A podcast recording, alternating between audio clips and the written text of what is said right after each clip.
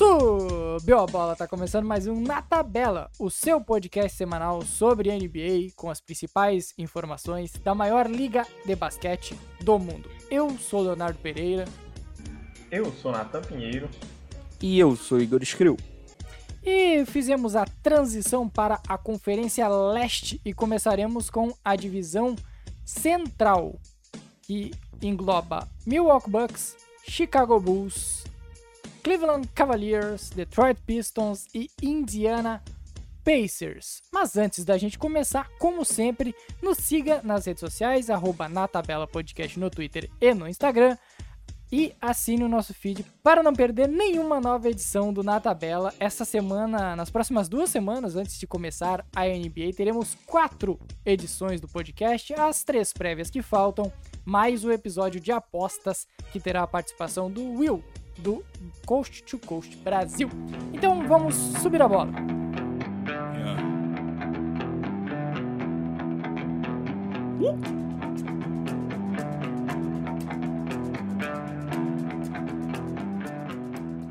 Para iniciar, não tem como fugir do campeão da NBA, Milwaukee Bucks, que conquistou o título da última temporada após 50 anos sem conquistar o, a NBA. Para esta temporada, o campeão da NBA trouxe via draft Georgios Kalaitzakis e Sandro Mamukelashvili, o nosso querido Mamu. Uh. E chegou, chegou via free agency Semi Ojeley, George Hill, que voltou, né? Tremont Waters e Rodney Hood. E saiu Sam Merrill e escolhas de draft pelo Grayson Allen, que fez temporadas dignas no Memphis Grizzlies. O time segue com a mesma base do ano passado. Drew Holiday, Chris Middleton e Yannis Antetokounmpo e Brook Lopes fazem o, a rotação principal. E aí o elenco de apoio perdeu poucos jogadores e agregou nomes como os recém-draftados e, por exemplo, a renovação do Bobby Portis e o acréscimo ah, tá. do Rodney Hoods. Eu achei que você fosse lançar uma assim, ó. E agregou peças como Samuel Delay. É, não dá, não dá, né? Não dá pra rolar. É, o, o, elenco campeão do Milwaukee Bucks, esse já é um ponto. O elenco campeão do Milwaukee Bucks não foi ao mercado pra uh, se reforçar ou buscar novas peças para se manter no topo. Acho que passa por uma confiança numa sequência de trabalho, né, do nosso querido Coach Bud seguindo tanto essa coesão do trabalho ao mesmo tempo que o time que tá ganhando não se mexe, né? Boa, tem aquela Nathan, máxima. Boa, Nathan. Só que, ao mesmo tempo, a gente tem que pensar que talvez eles realmente tivessem interesse em se mexer, só que o problema é que ficou muito engessado após os movimentos para fortalecer ao redor do Yannis Antetokounmpo na temporada passada. Consequentemente, engessa e tem alguns danos futuros, né? Que ao mesmo tempo não são tão danos, já que valeu tudo a pena após a última temporada. É, quem, quem foi campeão não pode dizer que teve algum prejuízo na última temporada. Mas será que essa base, Igor, com Holiday, Middleton, Yannis e Brook Lopes, com um acréscimo talvez do Grayson Allen, que pode ser um jogador útil, uh, segue sendo o melhor time da Conferência Leste? Pô, cara, tô aquecendo as turbinas e você já me chega com essa pergunta extremamente capciosa. É, eu quero que tu que tu se complique com 5 minutos de podcast. então, cara, eu acho que eu não vou dizer que é favoritaço assim, que é um time que está à frente de Brooklyn Nets, por exemplo, ou que um Los Angeles Lakers no melhor dos cenários não possa incomodar, o próprio Phoenix Suns, o Utah Jazz, não acho que eles sejam um franco favorito assim. Até porque ganhar uma vez já é difícil, ganhar duas seguidas é mais difícil ainda. Os reforços, como você citou, eu gosto. Gosto do Grayson Allen. É óbvio que... que... tu gosta, né? Da onde que ele vem? Da onde que vem o Grayson Allen? Do nosso Memphis Grizzlies, né? tá Fez aí uma ótima temporada. É um cara dinâmico. Eu acho que ele e o Don't de Vicenzo podem fazer uma boa dupla. Ali são jogadores com estilo, querendo ou não, um pouquinho parecido. É, e o, o, o Dante de Vincenzo, querendo ou não, é como se fosse um reforço, né? Ele perdeu os playoffs pois inteiro é. ano passado. Eu, eu gosto muito dessa take. E ele fez falta ainda pro Bucks naquela reta final. Então, Fez. é, uma, é, uma, é um retorno muito bem-vindo, viu? É, e aí o Grayson Allen é mais um plus para esse retorno do Dante DiVincenzo. Ali no mesmo setor, funções parecidas. Eu imagino que vai funcionar muito bem. Grayson Allen é um ótimo arremessador, inclusive. E eu gosto da volta do George Hill. Acho que o melhor George Hill que a gente viu nos últimos anos foi no Milwaukee Bucks. Ele liderou a liga em porcentagem de arremessos de três na temporada pelo Bucks. No Milwaukee Bucks, exatamente. E aí você compara com o nosso querido Jeff Teague, você tem um upgrade, né? O Até Jeff porque, Teague né? foi campeão jogando nos playoffs. É, cara, já Teague jogou as finais, cara, é inacreditável. Com minutagem considerável ainda, viu? Exato. E aí você perde o PJ Tucker, que dentro de suas limitações foi um cara muito importante defensivamente. Um cara de muita energia. Enfim. Não sei, cara. Eu acho que o, o time tá muito competitivo ainda. O Giannis Antetokounmpo tirou aquela aquele estigma de não ser um playoff performer, um cara que se adaptou muito bem a essa estrutura com o Drew Holiday, de repente tendo um pouco mais a bola. Eu acho que o melhor Giannis a gente viu no, na temporada passada e no momento crucial.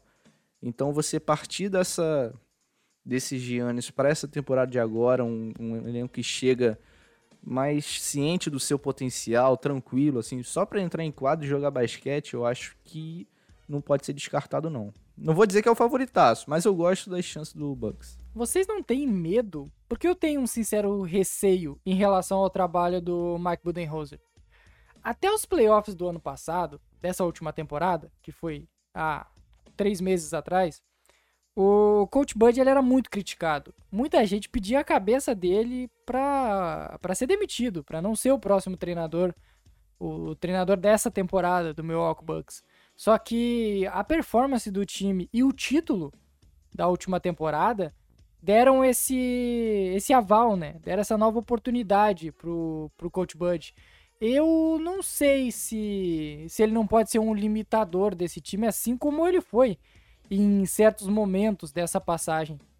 Cara, existe um grande problema no esporte de alto rendimento chamado resultado, cara. O resultado pode ser seu melhor amigo e seu pior inimigo também.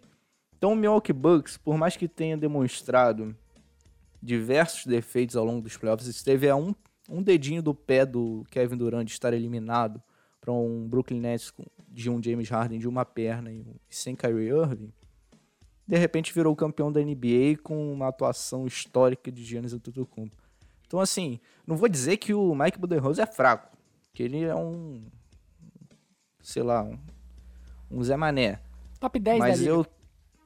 É, mas eu tenho certeza que o fato do Milwaukee Bucks ter sido campeão acaba deixando de lado muitos possíveis defeitos mostrados na temporada passada que talvez sejam mais vistos nessa temporada. E esse é um receio que eu tenho com o Milwaukee Bucks. A questão é que, é, ao mesmo tempo em que o time sofria com um pouco da previsibilidade, como o Léo levantou anteriormente, muito via pela falta do armador secundário, do playmaker secundário, perdão, que seria a vinda do Drew Holiday, que traz uma experiência nova, aquilo que a gente já vem falando bastante nessas prévias aí, a mudança do sistema heliocêntrico para uma mudança para um time mais coletivo. Isso acaba fazendo com que o time fique menos previsível e o trabalho do treinador fica um pouco mais fácil, né?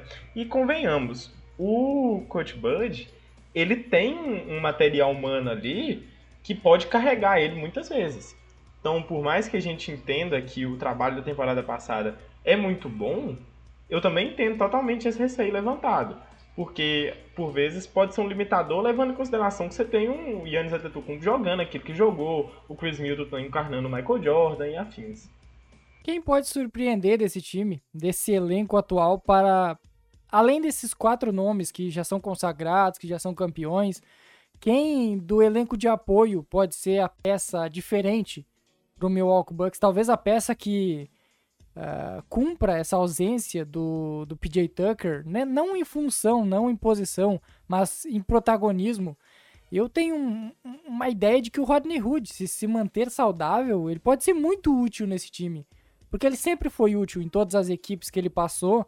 Só que a questão é, é manter o Rodney Hood saudável. Eu vou retomar o Dante de Vincenzo. Eu acho que o garoto ele pode vir aí para uma temporada interessante. Ele na época de college ele aparentava ser um jogador bem clutch e agora para a transição da NBA ainda tem algumas coisas a se provar e acredito que ele possa dar esse salto. Tinha gente que apostava no Dante de Vincenzo como um MIP o ano passado. Muita gente chegou a colocar ele na, na, na briga, na disputa, em top 10, top 15. E o Tremont Waters, Nathan, o que, que tu acha? Meu Deus do céu. É, é um dos poucos pecados ao lado do Justin Robinson, com 6'1 de altura, e o Tremont Waters com 5'10. Dois peladeiros, dois guardas ali bem baixos. E que são os dois únicos pecados desse elenco aí atual.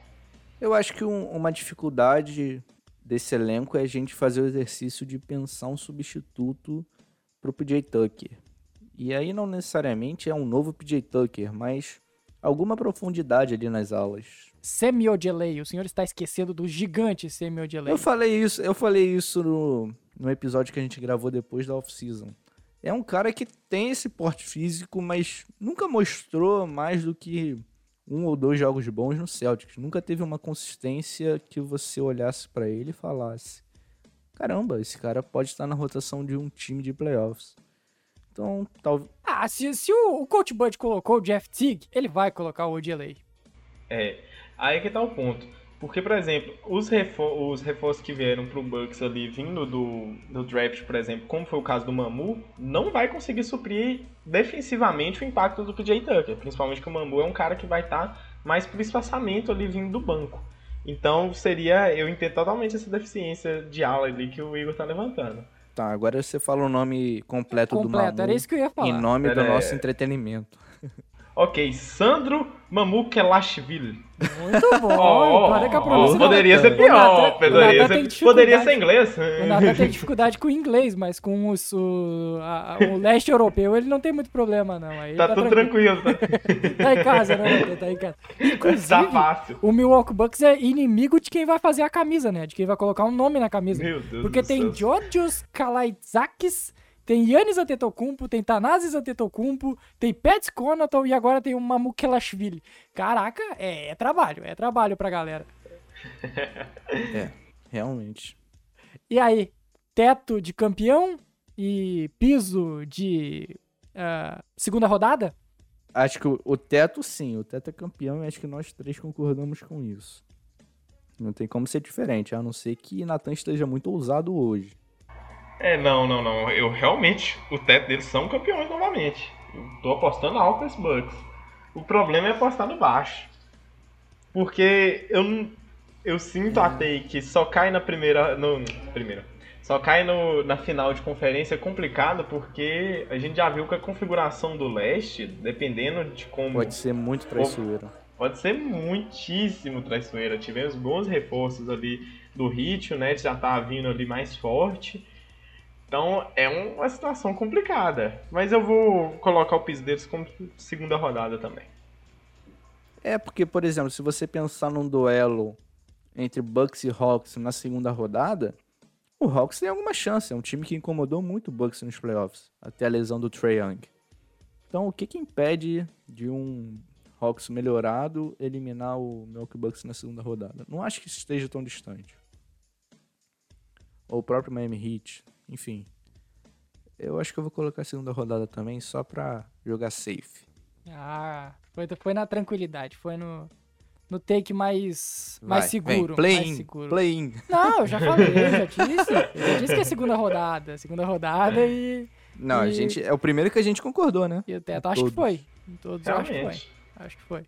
É que, é que em tese é um elenco mais que fácil, a gente já né? viu, Esses... né? É. É meio que seguro. Sim, realmente. Por falar em elenco que a gente ainda não viu, enquanto o Bucks é um take seguro para a temporada, o Chicago Bulls é um, é um take confuso para esse ano. Porque talvez tenha sido o time mais agressivo durante essa off-season, que mais buscou talento, que mais agregou jogadores tanto via free agency quanto via trocas. Então o Bulls selecionou no draft o Ayo Dozumu, Free agencies vieram Alex Caruso, Alice Johnson, Stanley Johnson e Tony Bradley. Trocou o Thomas Satoransky e o Garrett Trample pelo Lonzo Ball e firmou uma sign and trade com o Ball por 4 anos. Chegou DeMar DeRozan por Tadeusz Young, Al Farouk Amino e algumas escolhas de draft. E também chegou o Derrick Jones no, na troca do Larry Markkanen. É um time totalmente novo. Totalmente novo eu não digo. Tem, tem duas peças que se mantêm, acredito eu, que é o Zach Lavine e o Nikola Vucevic. De resto, é um elenco quase todo. E o Kobe White, quem sabe? Patrick Williams, são jogadores jovens ainda. De restante, é um elenco totalmente novo. Um trabalho que está indo para a segunda temporada do, do, do ídolo do Nathan, Billy Donovan, e que o ano passado chegou a brigar por playoffs, mas bateu na trave por limitação clara de talento. O que esperar? Vou começar contigo, Igor, dessa vez. O que esperar desse time que é uma completa incógnita, mas na, na pré-temporada, que não é parâmetro para absolutamente nada, o time demonstrou bons momentos. O que, que será que dá para dá esperar do novo Chicago Bulls? Eu acho que dá para esperar muito otimismo. Ponto. Agora, não dá para confundir esse otimismo com um time favorito, por exemplo, para chegar à final da conferência. Eu acho que ele não tá nesse patamar aí. Ele briga para entrar na segunda prateleira do leste. Nem cravaria ele na segunda prateleira do leste. Mas eu gostei muito do trabalho que eles fizeram na off-season. Eles conseguiram aproveitar bem as oportunidades de mercado. Era um time que tinha espaço, tinha flexibilidade ali para trabalhar com as questões salariais. E aproveitaram, por exemplo, de um DeMar DeRozan que estava dando sopa, né? Parecia que ninguém se esforçou para contratá-lo e ele caiu no colo do Bulls. E aí ficou um, digamos que um, um core, um núcleo muito interessante de DeRozan, Vucevic, Lavine e Ball. Gosto muito desses quatro. Acho que o Ball ele traz uma característica que pode ser muito útil ao time, que é um jogo em transição. É um cara que conecta muitos passes, acelera o time, dá ritmo pro time, né? Acho que faltou um pouco isso pro Bulls, que na temporada passada era um time que dependia muito da inspiração do Zach Lavine. Então acho que isso é interessante. O DeMar DeRozan é um cara que traz aquela experiência, a cadência, o jogo de mid-range, um, um playmaking também que ele evoluiu muito em San Antonio. E o Vucevic é o Vucevic. É um pivô que foi All-Star na temporada passada e é sempre um, uma segurança ofensiva. Tem alguma preocupação com a defesa desse time, mas no geral, cara, é um time muito legal. Muito legal mesmo. Eu vou dar continuidade nesse ponto aqui do Igor aqui, da defesa. Por um lado, a gente tem um Billy Donovan cuja especialidade é montar times defensivos e que joguem em transição. Ô, Nathan, só repete Billy Donovan. Eu adoro quando sai o som Billy Donovan da, da tua boca. Vai, de novo. Meu Deus. Sai quase babando. Billy Donovan. o professor Billy Donovan. Grande é, Billy Donovan. Ele é especialista. Ele segue com aquela cartilha dele de priorizar a defesa e visar muito esse jogo de transição. É muito interessante quando você traz um Lonzo Ball para isso, igual o Igor falou, mas ao mesmo tempo o Lonzo Ball vai ter que tecnicamente segurar as pontas defensivamente desse time, porque você não está esperando grandes defesas vindas de Zach Lavine, vindas de Nikola, de, de é. Nikola Vucevic, você não espera isso também do DeMar DeRozan. É, Então tem, você tem, coloca... tem, tem um Patrick Williams e um Derrick Jones que são bons defensores, é bom frisar Sim. isso. DeMar DeRozan também não é terrível defensivamente. Mas sabe o que eu diria, cara? A minha preocupação é, a- é o combo, assim, o equilíbrio. É muito desequilibrado entre proteção de aro e marcação de perímetro. Você não tem um grande protetor de aro, ao mesmo tempo você não tem grandes marcadores de perímetro. Você pode até colocar. Então, você pode colocar alguma combinação ali com o Lonzo Ball, Caruso, o Troy Brown Jr., que é um bom defensor também, o Patrick Williams. Você consegue até brincar. Não é um elenco, digamos, sem, sem resposta, sem alternativas, sem dinamismo. É um elenco até bem profundo. Agora, nessa lineup titular, esse jogo de pouca defesa de perímetro, com pouca proteção de aro, pode ser bem prejudicial. Um ponto aqui, eu acho que é o que a gente mais sente falta, é a falta daquela âncora defensiva. É aquele cara em Exato. que você olha e você fala assim, esse cara segura uma defesa claramente. A gente sabe que o Lonzo é um bom defensor, mas ele não tem essa função de âncora Ele defensiva. nunca foi um, um point of attack.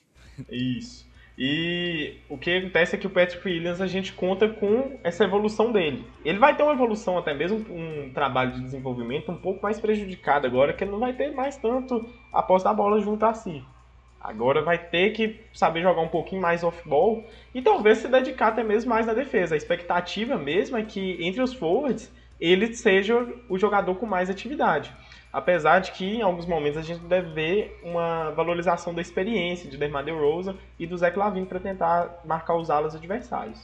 Vocês acreditam num, num, num line-up titular do Billy Donovan com Lonzo Ball, DeMar DeRozan, Zach Lavine, Patrick Williams e Vucevic? Sim. É o, que, é o que eu imagino. Eu realmente imagino que vai ser uma rotação desse jeitinho. E aí tem Kobe White, Caruso, uh, Troy Brown, Derek Jones e Tony Bradley no banco. Não é um elenco péssimo, não é um elenco Não ruim. é, não é. Eu gostaria de ver o Caruso sendo reserva do DeRozan. É, mas é que aí, eu não, é, tá, eu acho que eu não sei essas alas e do principalmente alas mais altos do Chicago Bulls parece que tem uma deficiência ali nessa posição 4 ali. Eu não, não sinto tan- tanta confiança nos nomes que eu vejo aqui. Mas vale frisar ainda que foi um, que foi um upgrade, viu? Daqui a pouco o povo acha que a gente perdeu o hype neles. Não, foi um baita upgrade. E esse time vem para esse primeiro ano para ganhar experiência, para ganhar uma casca, de jogar Exato. playoffs, É, para chegar- ganhar coesão no Chegar em trabalho. sexto, sétimo e for eliminado na primeira rodada, tá feito o serviço. No próximo ano, segue o trabalho, segue o projeto e tenta vencer mais jogos. O, o exemplo é o New York Knicks dessa temporada passada. Acho que é o que mais se assemelha para essa situação do Bulls. Algumas mudanças consideráveis e foi para um primeiro pra um primeiro ano de playoffs, simplesmente para entender como é que funciona, para o torcedor pegar o hype novamente. Acredito que vão ter uma temporada bem semelhante. Acho que é mais agressivo, né? O, a forma que o Bulls atacou a off-season foi mais, foi mais pesado Foi. do que o, o Knicks Foi muito inteligente, cara. Muito inteligente mesmo. É, a gente falou, né, que o trabalho do Carniçovas é muito bom. Ele, ele, como GM, ele tem poucos anos de experiência com o Bulls, mas ele vem de um trabalho de reformulação nessa equipe que até pouco tempo atrás não tinha nada.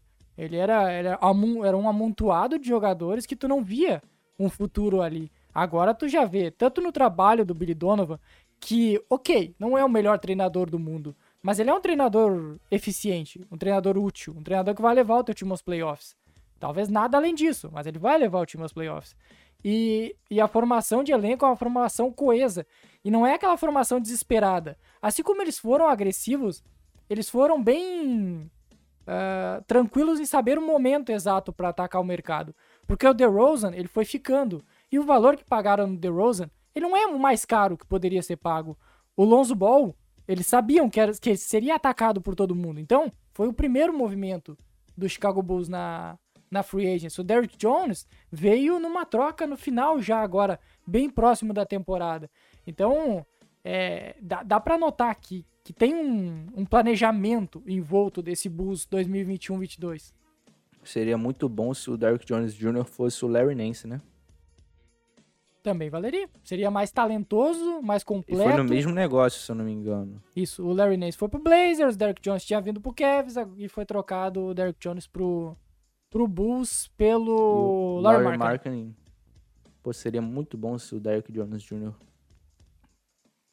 É, se bem É, se- seria muito bom. é. Seria muito bom se o Larry Markkinen tivesse desenvolvido, né? Se o Larry Markkinen da, da segunda temporada, da primeira temporada dele.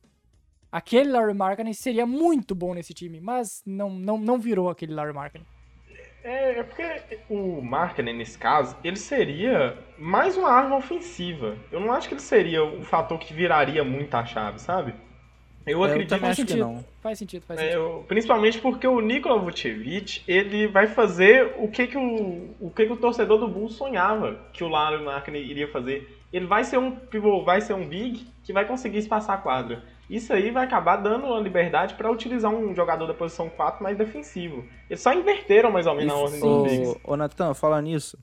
A gente tá tendo a oportunidade de, nessas prévias, ter uma visão menos abstrata do elenco, né? Porque já tivemos um ou outro jogo de pré-temporada.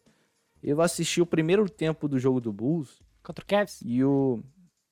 Isso, contra o Cavs, que o Cavs também não é nenhum parâmetro, né? O time entrou completamente de férias no jogo, assim, coisa triste, tá? Vai ser Bizarro. assim durante a temporada inteira. Eles vão jogar de férias a temporada inteira. É. Já chegamos, Sem daqui a pouco, daqui a pouco Sem já chegamos. hate, sem Daqui a pouco, daqui a pouco. E o reserva na posição 4, eu não lembro quem começou a titular. Acho que foi ele mesmo que começou de titular. Diavonte Green foi titular na posição 4. Pra você ver a carência que esse time tem nas alas. E ele jogou bem, mas ele é um cara baixo. Ele deve ter Seis um corpo de armador. Esses Então. quatro. né? É um, o 4 defensivo deles é 6 quadros de altura, então é uma carência clara do elenco. Por exemplo, o Patrick Wi- Williams, se ele se lesionar, ou enfim, né? Já bate até aqui na madeira, mas é, não é um time muito profundo nesse sentido. Pô, vai ser um time com bastante ponte aéreas, né? Com bastante. O Lonzo Ball vai fazer a festa dando assistência pro Zé Clavini e pro Derek Jones, hein? Pô, vai ser bonito de ver. Pois é, pois é. Mais um time que vai viver na transição. Acredito nisso. É, eu o Nathan também falou muito bem também. Até porque o Billy Donovan sempre gostou, né, Nathan? Sempre foi um dos É o estilos estilo dele. dele. É o estilo e principalmente ele busca no Lonzo Ball esse armador com esse tipo de característica, né? O Lonzo Ball, apesar de ser um excelente passador, ele não vai trazer aquele, aquela gravitação que você espera que um armador faça na meia quadra para quebrar uma defesa facilmente. Ele vai precisar de um jogo um pouco mais de quadra aberta para conseguir ser potencializado. Acaba que todos os fatores vão se encaixando nesse ponto, né? É, eu acho que as posições de 1 a 3 desse time são muito divertidas. E o Billy Donovan adora, né? Daqui a pouco a gente tá vendo uma combinação aí com Lonzo Ball, Lavine, Caruso. Vai ser legal, cara. Vai ser Vai legal. ser legal, vai ser legal, vai ser legal. E aí, eu já vou dizendo aqui, já irei começar. O teto desse time, pra mim, é segunda rodada. E o piso dele é jogar o play-in. e passar. Eu, eu- vai jogar o play-in e vai vencer o jogo deles de play-in. Acho que é a única coisa que gostaria Sim. de frisar diferente do Léo. Sim, sim. É por aí. Eu acho que ele para na primeira rodada. E deve se classificar para os playoffs ali entre sexto e oitavo. Eu imagino que ganha o play-in. Então fica mais ou menos nessa faixa. É o play-in com mando de campo, né? Com mando de quadra, né, Igor? É, tipo isso. Vamos pro próximo time aqui. A próxima franquia é o Indiana Pacers. Da temporada 21-22, no, ano, na- no último ano, eles chegaram próximo, quase beliscaram os playoffs, mas foi uma temporada conturbada de lesões, tanto do Malcolm Brogdon quanto do Domantas Sabonis. Ainda teve outras movimentações durante, durante a temporada, mas para esse ano de movimentações tiveram a saída do Aaron Holiday, no draft eles escolheram o Isaiah Jackson e Chris Duarte. Não draftado veio do Dwayne Washington. E na free agency vieram Torrey Craig, campeão da NBA. Não, ele não foi campeão da NBA, mas ele ganhou o anel de campeão da NBA. E o Kiefer Sykes. Tá noivo. Ainda perdeu também recentemente o Edmund Summer, né? Sumner, que também foi trocado Isso aí foi dias. uma perda triste. Muito Uma triste. movimentação também que a gente pode lembrar também é a mudança de treinador, né?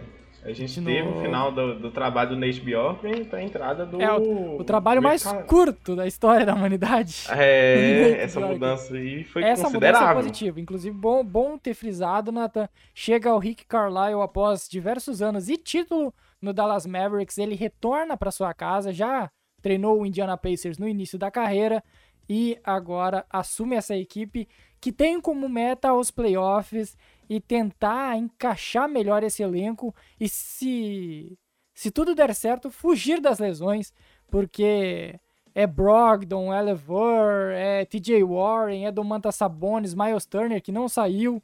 Todos eles têm como marca as lesões frequentemente. Então, acho que o primeiro ponto para o Indiana Pacers ter sucesso na temporada é fugir das lesões.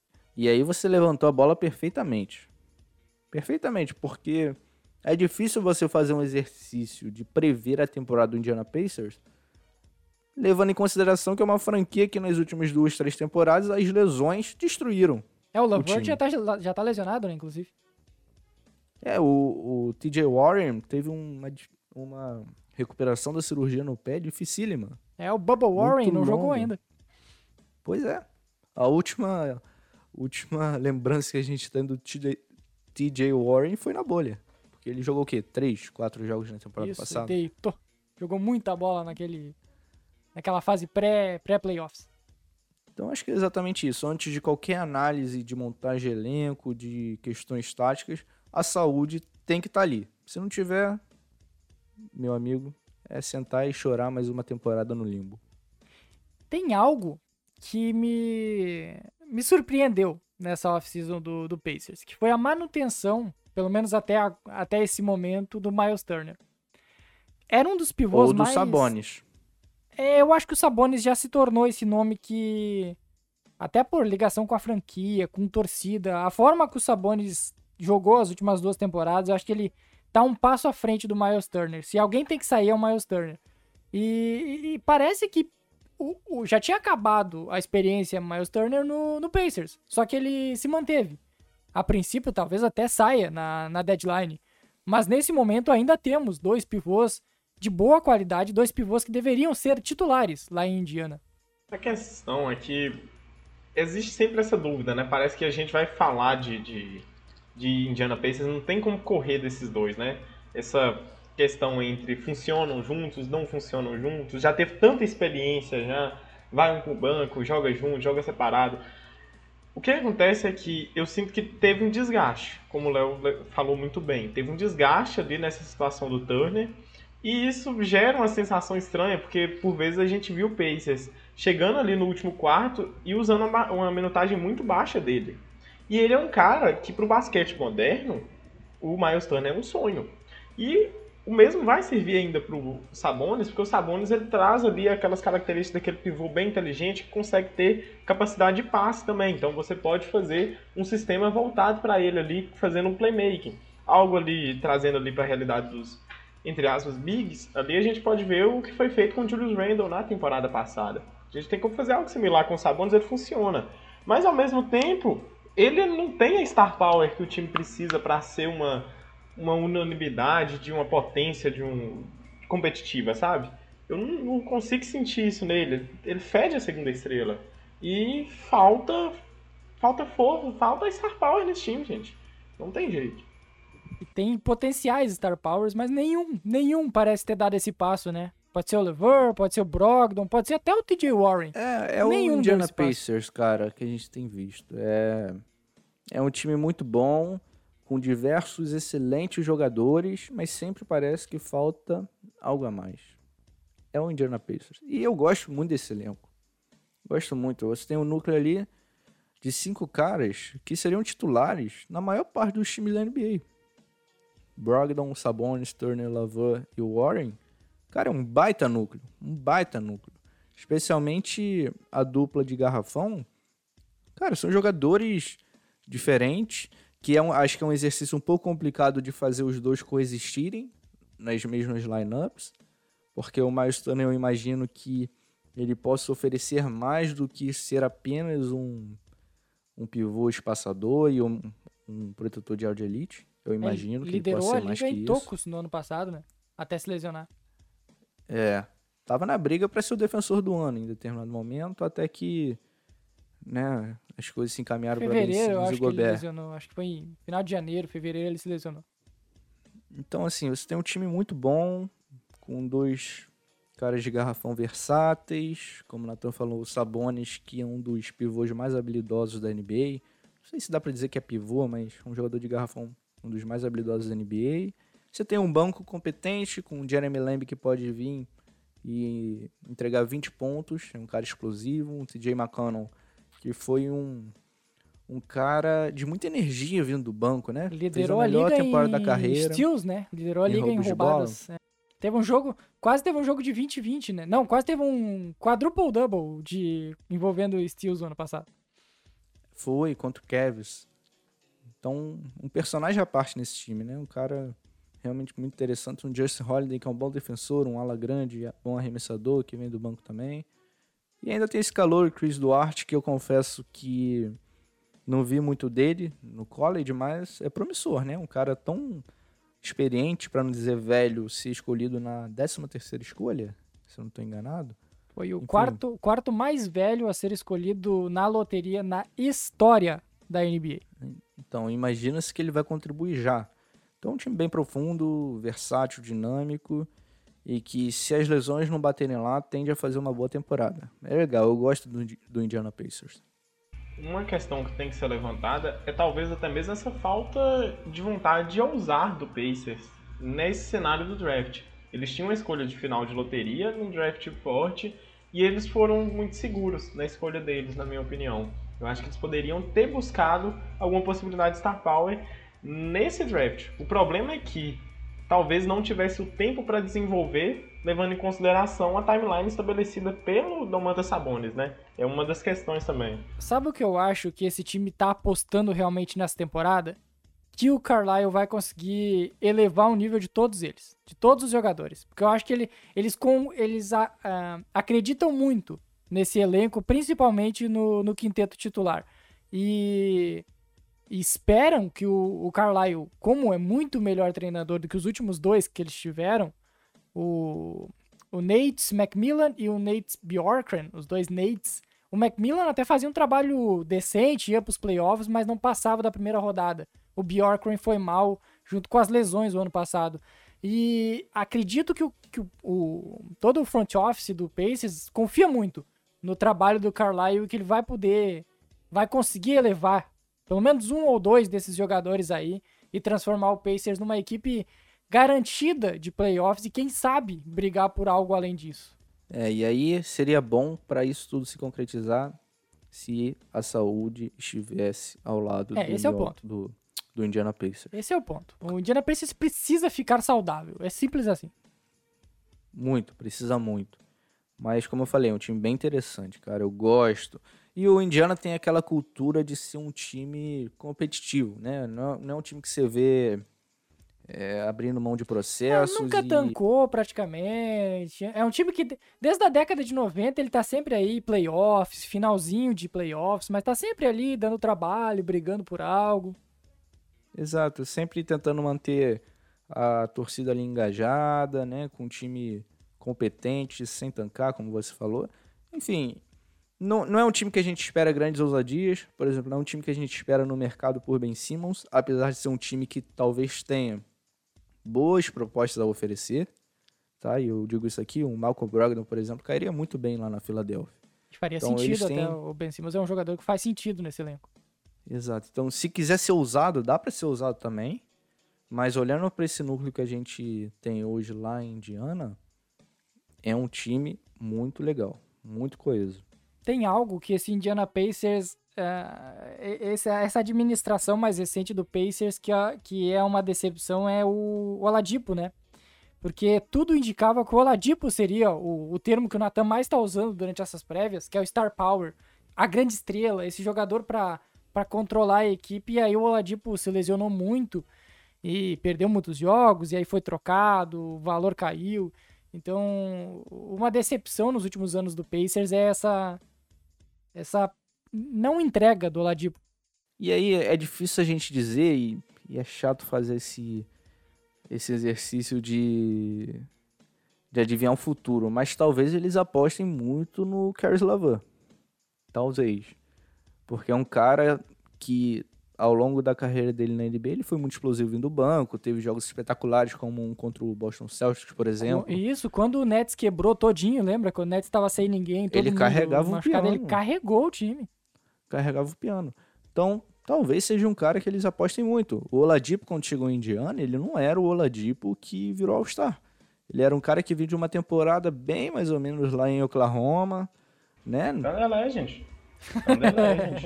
Ele era muito irregular, o Oladipo passava por é. aquelas, aquela síndrome assim do jogo de 30 pontos pro jogo de 8 pontos, entendeu? Era uma, era uma experiência muito interessante. Você nunca sabia o que, que vinha. É, então, talvez eles enxerguem no Lavera a mesma história. Mas quem sabe, né? Se isso acontecer, vai ser muito bom pro, pro Indiana. Infelizmente, eu vou ter que começar aqui dizendo que o teto desse time é cair na primeira rodada. Assim como Concordo. faz cinco anos Pô, que esse é o teto do time. É, achei e... que essa take ia ser minha. E a... o piso desse time é jogar o play-in e ser eliminado. Vai disputar, esse time vai disputar, vai, vai é. competir. É, sem graça. Saiu Pô, mas tá coisa. legal esse leste. Parece coisa. que todo o time do leste que Não tem time comenta... ruim, pelo menos por enquanto. Espera um é. pouquinho. Tem muito time bom aqui. Acho que eu vou ser ruim. Tem, algum time vai ter que escolher ser ruim. Ah, eu, eu acho, olha, pelo que eu tô vendo aqui, tem dois times ruins. Sabe daqueles ruins mesmo? Que tu olha para eles e diz, nossa, isso aqui não vai a lugar nenhum. Eu acho que tem dois. Mas a gente vai debatendo até, até a sequência dessas prévias. Boa, boa, boa. Próximo? O próximo time é um dos times ruins. Opa. Então Ai, deixa, pra- ai. vamos continuar falando do Indiana Pacers? É, podia continuar, né? Mas infelizmente. E o circuito de Indianápolis? O que, que vocês acham? Ai, cara, vamos lá. Com todo respeito ao nosso queridíssimo Fernando Marquardt, que não pode participar dessas prévias, mas estará no episódio de apostas na, na, na próxima semana, o Cleveland Cavaliers segue sendo bem ruim e segue sendo um time que não faz o menor sentido com a sua montagem de elenco. Segue sendo controlado, segue tendo sob o comando de JB Bickerstaff, que é um treinador que não fede nem cheira. Chegou o Rick Rubio, vindo do Minnesota Timberwolves. Com a escolha 3 veio o Evan Mobley, que é um pivô. Escuta, pivô, né? Que era um jogador que eles trouxeram na, na deadline do ano passado. Jarrett Allen. E renovaram com ele por 5 anos e 100 milhões. Mas vamos lá. Chegou também o Larry Markkanen, outro jogador, eh, outro ala pivô, que não sabe defender. Chegou pela troca do Larry Nance Jr., que acabou indo pro Portland Trail Blazers, a gente já comentou. Na Free Agency vieram Taco Fall, outro pivô. Denzel Valentine, que vinha tendo temporadas no máximo ok no Chicago Bulls. E vindo da Europa chegou Kevin Pangos. É um time que ainda segue esperando o salto de Colin Sexton, de Darius Garland, de Okoro e outros nomes jovens desse elenco que a princípio não parecem ter o talento para ser o famigerado Star Power que o Nathan tanto ama. A questão desse Cavs é que eu sinto que existe uma indecisão muito grande sobre o que, que eles estão montando, ao redor de quem. Quando se tem um. Ou um é- conjunto de muitas decisões que não fazem sentido nenhum. É, é basicamente isso. Porque você tem muito projeto ali, né? Você tem muito projeto realmente interessante. O problema é que parece que jogou esse monte de projeto junto e não houve uma organização clara de quem seria uma estrela, de, de- perdão, de quem é que seria um franchise player, ou então de como que seria desenvolvido cada jogador num cenário. Até hoje não é muito claro se eles estão preocupados com o Colin Sexton, se eles estão preocupados é realmente com o Darius Garland e agora com a vinda de um Ivan Mobley que tende a ser um diferencial desse time para essa temporada, fica cada vez menos claro. Eles vão montar um Big Tree, eles vão abrir mão do Colin Sexton, já que toda semana tem rumor de que o Colin Sexton vai ser trocado.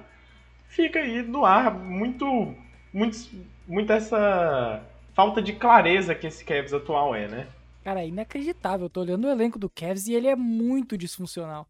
Mas, tipo, nível Minnesota Timberwolves, assim, ou Oklahoma City Thunder, sabe? É muito disfuncional. Não faz o menor sentido o, o plantel deles. Porque eles têm três armadores que são quase iguais. Colin Sexton, Darius Garland e agora o Rick Rubio. Eles praticamente não têm jogador de posição 2. É o Garland, mas o Garland não faz essa função muito bem. Na posição 3, eles têm o, o Okoro e tem o Cedi Osman, que, ok.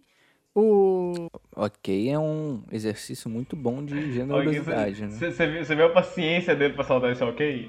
É, não, não dá, não dá. E aí, como, e aí ele- eles encheram de pivôs e ala pivôs no time. Só que não são aqueles jogadores que tu pensa, nossa, que esse ala pivô aqui vai ser o Yannis Antetokounmpo no futuro, vai destruir na NBA. Aí tu tem o Kevin Love, com 40 anos de idade e que claramente tá, tá na timeline errada.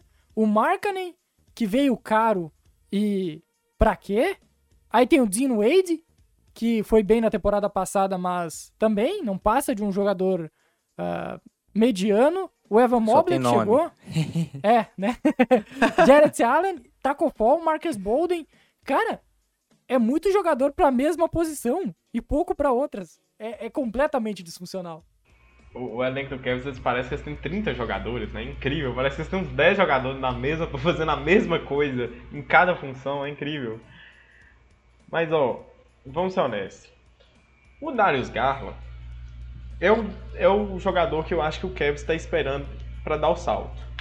É um armador ali que está se desenvolvendo muito bem, está trazendo um estilo novo pro seu jogo, mais controlado, mais aquele armador clássico. Até porque do Pegar lado do bom. Sexton, né? né? Tem que ter controlado, né? Porque o Sexton. É. Principalmente ali, por, e é uma das razões também, porque eles parecem se complementar por causa disso, mas simplesmente defensivamente eles não acontecem de jeito nenhum. Por que não será, vou citar né? o motivo do Por porquê, será, não né? vou citar, adivinhem por quê. Mas O que acontece é que o Garland, ele realmente eu, eu, eu, sinto mais expectativa dele, né, dele de dar esse salto ao longo dessa temporada. E eu Gosto muito Kevs da também, sabe por quê, Nathan? Porque ele ainda tem, ele tá em ano de contrato de novato. O, o Sexton tem que renovar essa temporada, ou vai ser trocado, alguma coisa vai acontecer. Mas o Garland dá para dar mais um tempinho para ele ainda. Sim, e eu gosto muito de pensar em como é que vai ser as ações de pick and roll e pick and pop que ele vai fazer junto com o Ivan Mobley. Isso vai dar uma dinamicidade bem maior do que o pick and roll muito óbvio que vai ter a todo momento com o Jarrett Allen, né? E aí fica aquela questão, eles vão realmente tentar rodar o time com Jarrett Allen e Ivan Mobley juntos? E marca Eu não ninguém, gosto sabe? muito da ideia. E eu vou falar, tá até difícil para mim falar sobre o Cavs porque eu tive o desprazer de assistir, como eu falei, Cavs e Chicago Bulls pelo primeiro jogo da pré-temporada e realmente foi um pesadelo. Um pesadelo. Esse time não fazia sentido nenhum. Não, mas e é eles assim começaram dois com... anos já. Desde que o LeBron saiu é assim.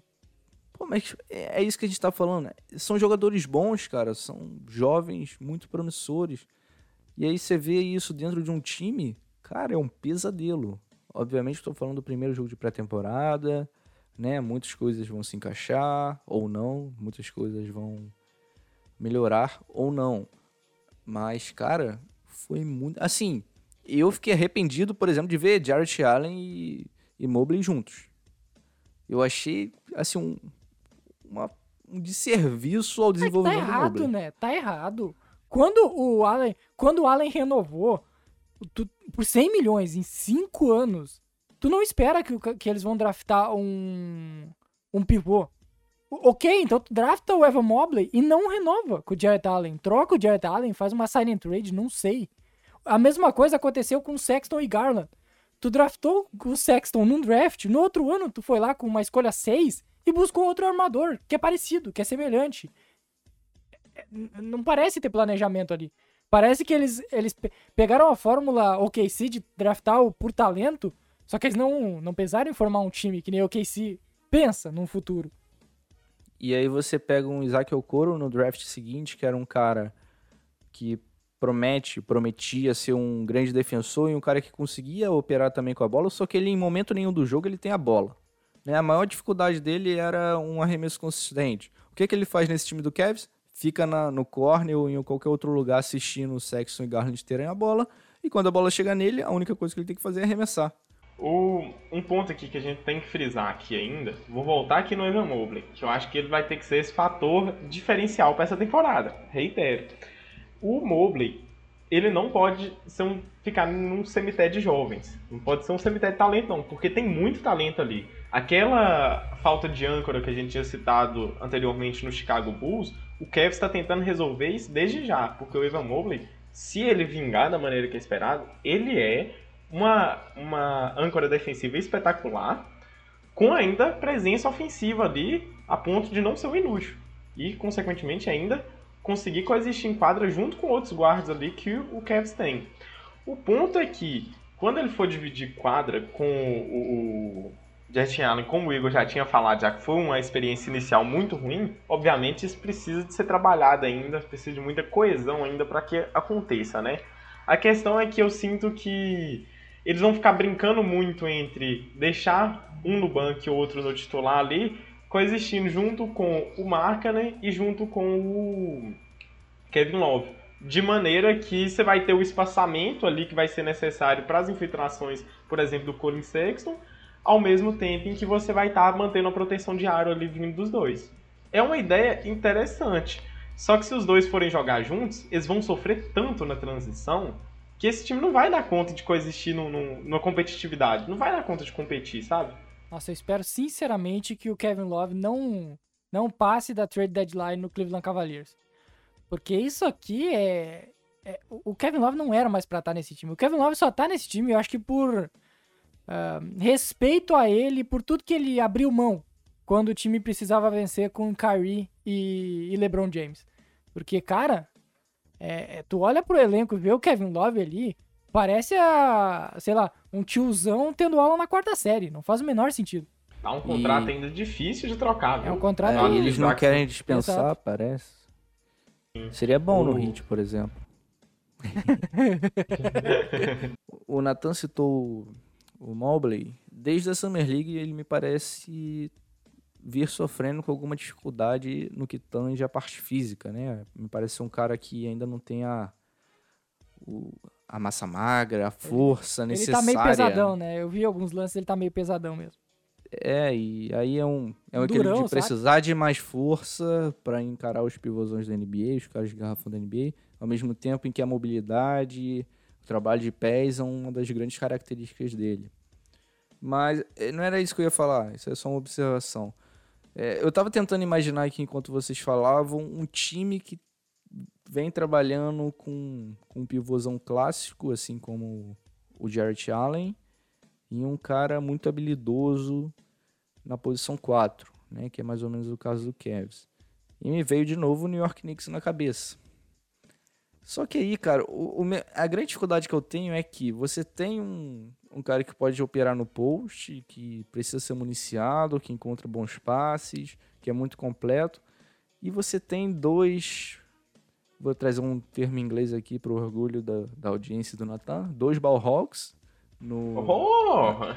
Essa é a primeira vez que aparece na tabela. Oh, né? realmente. A gente tá chamando de fominha mesmo. Inédito, gostei. Então, dois Balrogs ali que nem sempre dialogam muito bem no Sexo e no Garland.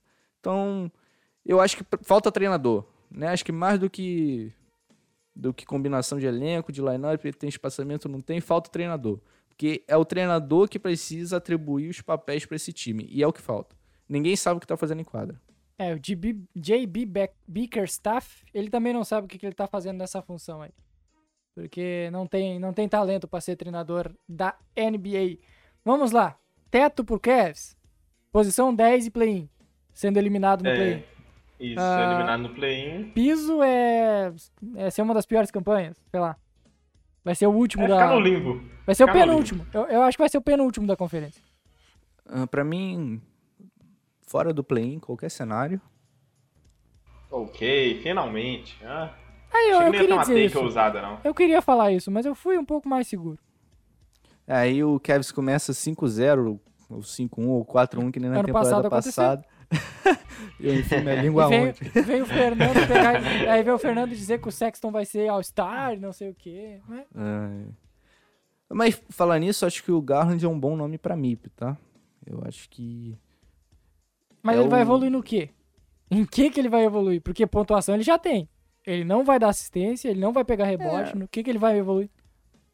Ah, eu acho que ele pode evoluir na pontuação e nas assistências, talvez ficar longe das lesões, continuar sendo um cara consistente. E acho que se o time competir um pouquinho mais, que aí não é o caso da minha aposta, mas se acontecer, ele pode ser um, um nome interessante.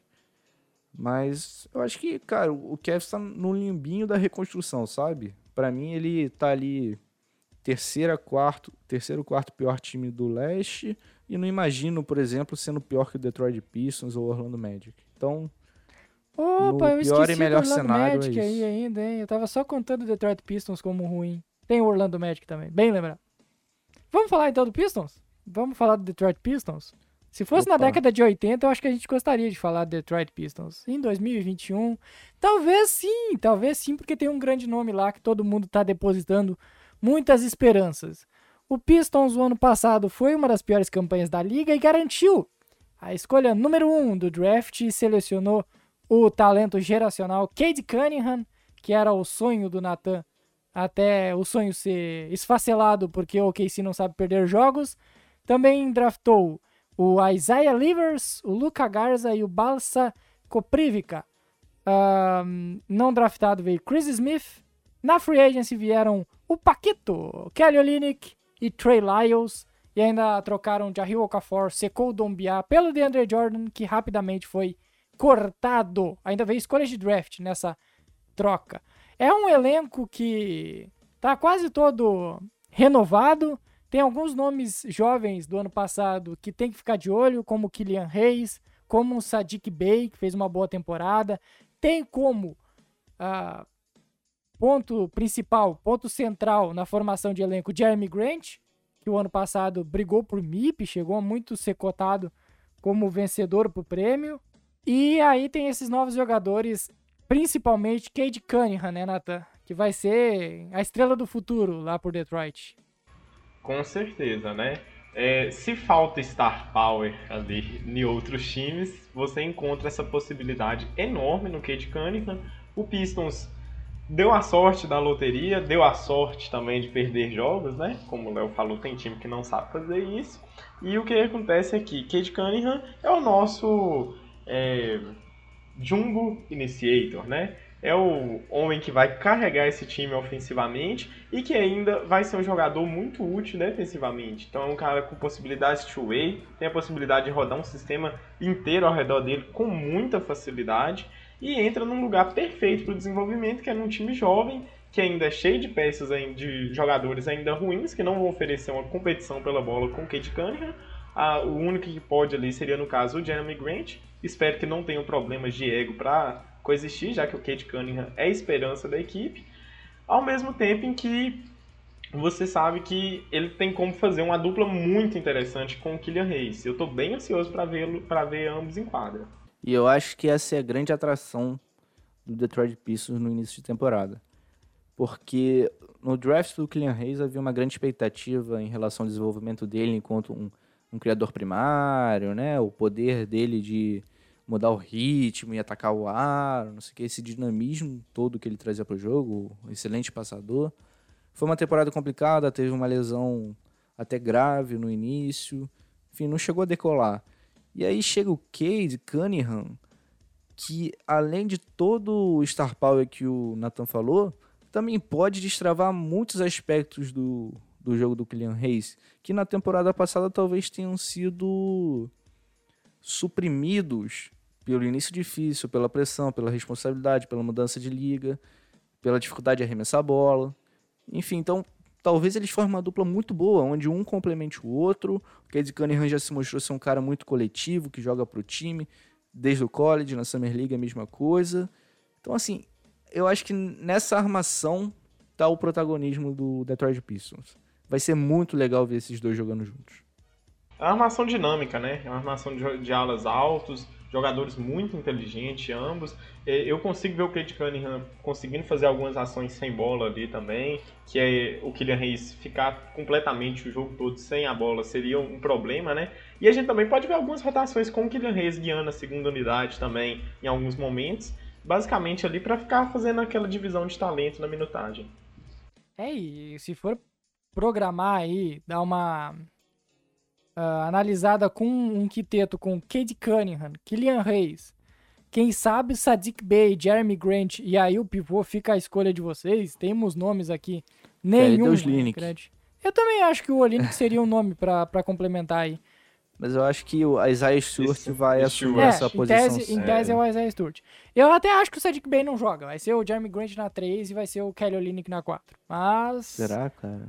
Mas eu acho que o Kelly Olynyk veio para fazer essa função. Uma coisa que eu acho curiosa, o Sadiq Bey saiu de Vila Nova como um, um cara que chegaria na NBA e seria um role player sólido, né? Acho Do que nunca nada rolou... o maluco aprendeu a pontuar, né? Eu não sei o que aconteceu. É interessante, cara, porque a impressão que eu tenho, e aí eu não sei se é só o Detroit Pistons ou se é o mundo da NBA em geral, eles estão depositando muita expectativa no Sadiq Bey.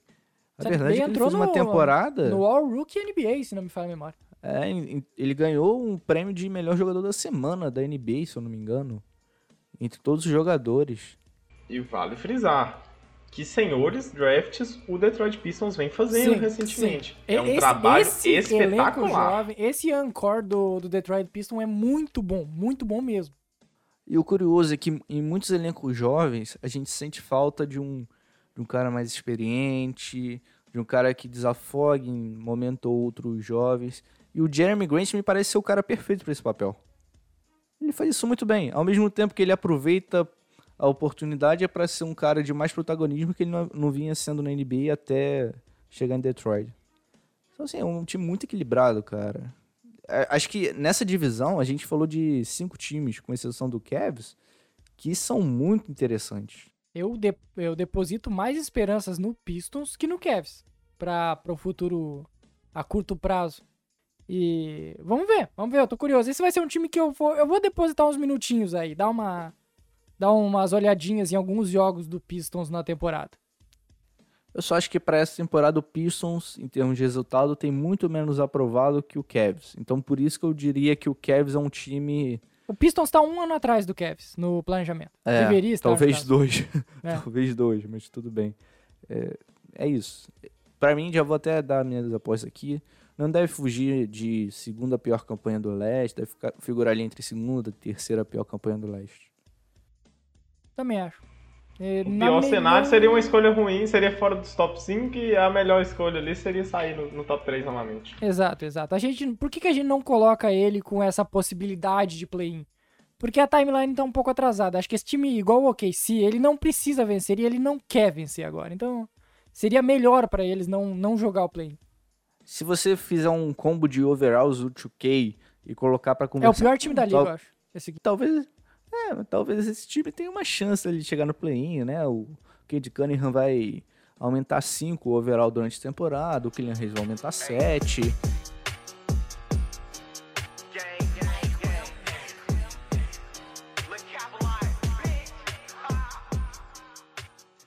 Então vamos encerrando mais uma edição do Na Tabela. Nos siga nas redes sociais, assine o nosso feed, que ainda nesta semana estaremos de volta com mais uma prévia da- das divisões da Conferência Leste. É isso, galera. Até a próxima semana.